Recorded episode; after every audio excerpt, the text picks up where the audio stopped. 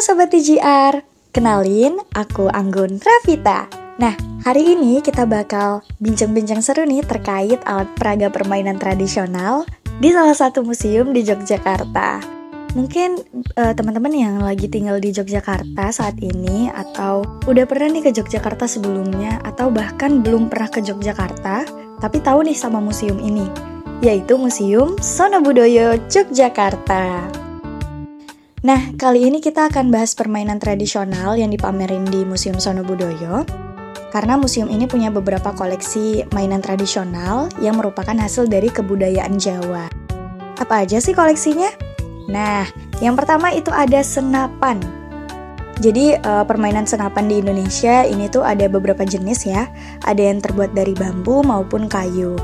Nah, kalau senapan yang dipamerin di museum ini, itu adalah senapan kayu yang cara bermainnya menggunakan peluru karet untuk mengenai target. Terus yang kedua ada otok-otok. Ada yang tahu otok-otok?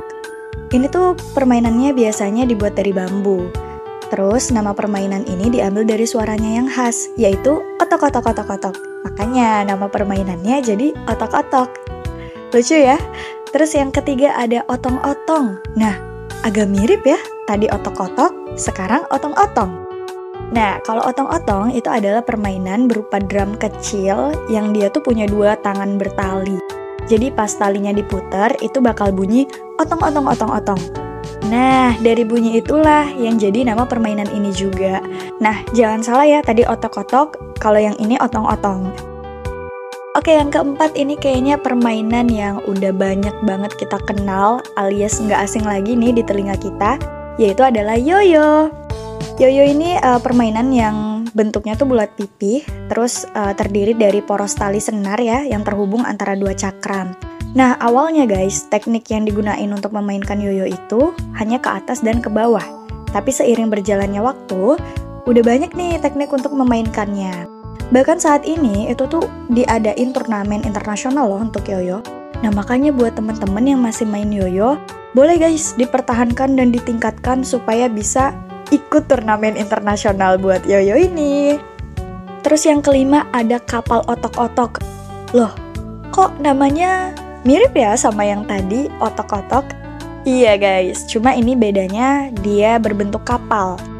Dan dinamakan kapal otok-otok itu karena pas kapal ini gerak, dia bunyinya sama tuh kayak yang permainan otok-otok tadi. Ini juga bunyinya otok-otok-otok-otok-otok. Wah, menarik banget ya permainannya. Terus yang keenam ada pelinteng, yang biasanya tuh dikenal sebagai ketapel. Jadi alat ini tuh terbuat dari kayu yang berbentuk huruf Y dengan tali lentur sebagai tempat untuk melempar peluru. Nah, sebenarnya selain merupakan alat peraga permainan, ketapel ini tuh juga bisa jadi senjata, yang mana cukup sering juga ya ini jadi alat permainan di alam bebas. Ya karena bisa jadi senjata juga, tergantung dari jenis peluru yang digunain. Makanya harus hati-hati juga main ketapel ini ya teman-teman. Terus yang ketujuh yang gak kalah familiar juga nih, ada bola kasti dan pemukul. Mungkin teman-teman yang semasa sekolah suka nih permainan olahraga, kemungkinan besar suka juga ya main bola kasti dan pemukul ini. Jadi permainan ini termasuk salah satu permainan yang mendunia, bahkan masuk sebagai salah satu cabang olahraga bola kecil, yang mana permainan ini umumnya dimainkan beregu. Kalau belum pernah, cobain deh bareng teman-teman kalian, seru loh. Terus yang ke-8 ada suling. Nah, loh, suling bukannya alat musik ya? Bener banget. Jadi selain alat musik, suling ini juga adalah sebuah permainan yang dibuat dari bambu. Terus, cara memainkannya dengan ditiup dan menutup serta membuka beberapa lubang hingga menimbulkan suara. Terus yang ke-9, agak mirip nih sama suling. Dia adalah peluit atau sempritan bambu. Nah, tapi yang beda adalah nada yang dihasilkan.